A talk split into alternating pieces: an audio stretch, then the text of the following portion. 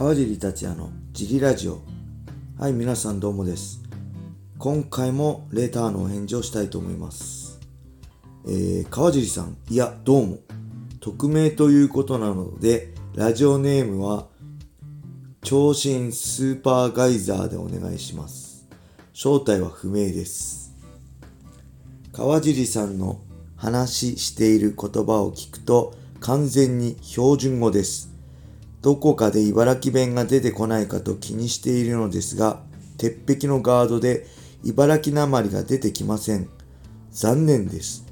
ところが先日のマッハさんとの思い出話を語っている時に、マッハさんへの恐怖からなのか、ついにそのガードが崩され、スパーやっべーという言葉が出てきました。嬉しかったです。過去に茨城弁当で何か変な感じになった思い出等が聞けたら嬉しいです。なお、私は茨城県外出身なので、今の何というシーンに時々遭遇します。例えば、青なじみ、猫じったなど聞き慣れない言葉が出た時は、ウェブサイト、茨城弁大辞典を活用しています。茨城弁大辞典の根の一覧の最後に、年人、人参、とありました。川尻さんもお母さんに年人を食べなきゃダメだかんね、という感じで話しているのでしょうか。茨城弁について熱く語ってください。はい。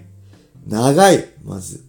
レターがめちゃくちゃ長いですね。そしてこれね、100%ジムの会員さんですね。長身スーパーガイザーさんね。誰だかわかりました。ありがとうございます。えー、っと、僕ね、なまってませんか？大丈夫ですか？これね、よく言われるんです。この前ね、あの、幼馴染と昔話のラジオしたじゃないですか。まあ、通称あだ名、土井さん。その土井さんもね、あのー、そのラジオを聞いた人に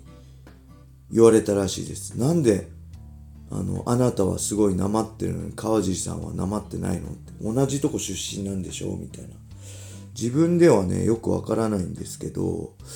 うん、確かにね、周りの同級生、特に男性のね、男の同級生はね、ほとんどなまってるような気がします。はい。でちなみに、あの、マッハさんとの思い出話の時の鉛のスパーやっべーっていうのはね、あの、鉄壁のガードが崩れたんじゃなくて、あの、某ね、H さんの声真似を、喋り方を真似しただけです。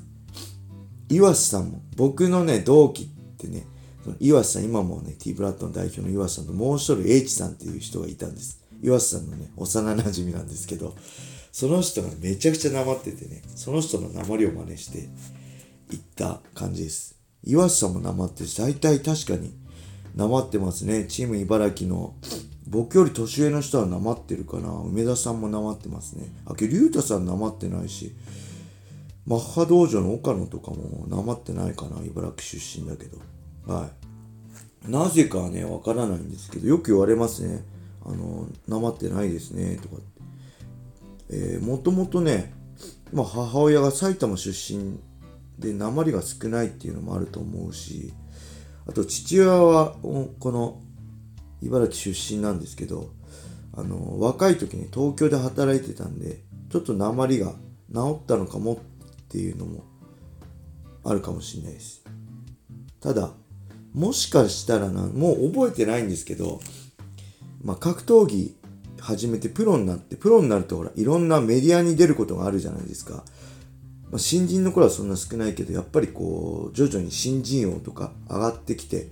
いろいろテレビで試合後インタビューされるようになったり、雑誌の取材を受けるようになったりして、例えばそういう映像を見た時に、ちょっと、あみたいな、ちょっとあったのかもしれません。もう昔20年前、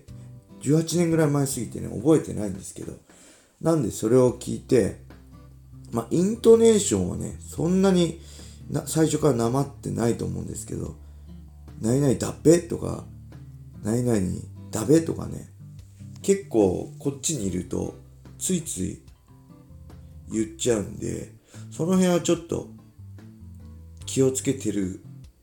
気をつけてたかな20代の頃から。やっぱりねこうあのー、なんだろう。東京にコンプレックスっていうか 格闘技と格闘家としても東京の人に負けたくないっていうコンプレックスもあったけどやっぱ言葉でもねやっぱ生ってるってかっこ悪いなっていうのがあったんで少しでも鉛を出さないようにっていうのはもしかしたら意識してたのかもしれないですね。うん、特にね、まあ、インタビューなんかはこう相手に伝わり伝わりやすく記事にされやすい内容っていうのをね常に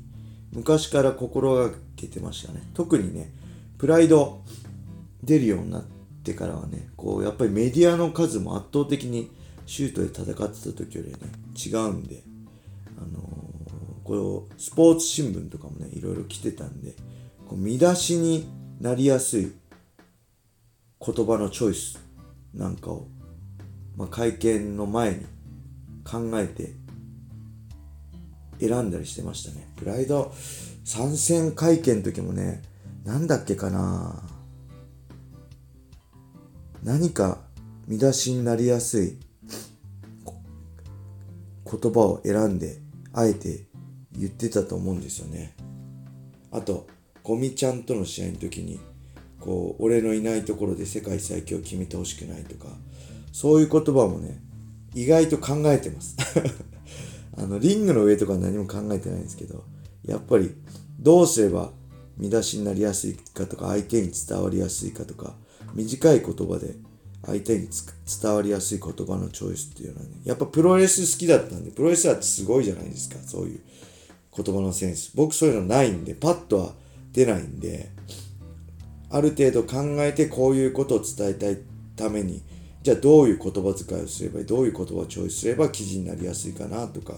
そういうのはね常に考えてましたね。はい、あと解説なんかもねこう今このラジオのテンションでやっちゃうと聞こえづらいんですよ。なんであえてテンション高めにしてこう1オクターブ上げるような感じで喋ったりすることは気をつけてましたね。あとやっぱチームワークが大事なんで一人で喋るわけじゃないんで周りの人とを見てあどういう感じでやれば合うかななんかも考えたりしてね。あのー、ちなみにこう USC の時光 TV でね USC の解説した時は実況が市川さんで解説が高島さん高島学さんだったんであのー、ゲスト解説で呼ばれた時はね知識としてはもう高島さん完璧なんでそこで対抗しても比べてもねかなわないんでもうむしろ知識とかテクニックのテクニックっていうかこう知識とにかく知識ですね。もう高島さんにもう任せちゃってむしろ分かんないことがあったらじゃあ僕は一般的な立場としてこういうそういうこういう時ってこの選手どうなんですかとか質問に徹したりね。逆にこう雷神の時とかね、まあ、僕はプライド時代から高田さん見てたんで解説を。は高田さんのリアクション的な解説を生かすためにやっぱり僕がしっかり言葉のこうテクニックとか細かいことをしっかり分かりやすく伝えてるからこそ高田さんはそこに細かいテクニックとかに触れないでこうリアクションの解説をできるとできるんじゃないかなと思ってたんで。そう雷神の時はあえてそういうテクニックを分かりやすく特に、ね、この分かりあの専門用語使っちゃうと初めてテレビした人にはなかなか伝わらないんで分かりやすくあの的確に言うことを気をつけてやってましたね。はい。なんでそういう時もね、鉛だと、あのー、解説よりもね、鉛ってること気になっちゃうじゃないですか。なんかすごい鉛ってるなとか。あと、なんとか、何々すっていうのもね、僕ついつい使っちゃうんですけど、あれいいっすね、とかって使っちゃう、未だに使っちゃうんですけど、なるべく、あ、あれいいですねっていう、丁寧な言葉遣いは気をつけてます。解説の時は特に。はい。そんな感じですかね。今回は、鉛に対しての質問でした。ジムの会員の超新スーパーガイザーさんありがとうございます。これからもね、どしどし、あの、レター、質問、恋愛相談も続けて募集してるんで、えー、このスタンド FM のアプリをダウンロードして、川尻達也をフォローして、レターをいただいて、いいねをしていただけるとね、川ちゃん嬉しい嬉しいんでね、どしどし皆さんよろしくお願いします。はい。そんな感じで今日は終わりにしたいと思います。あの、噛みまくりですいません。あの、ちょっと、もうちょっと勉強します。はい。それでは今日はこんな感じで終わりにしたいと思います。皆様良い一日を。またねー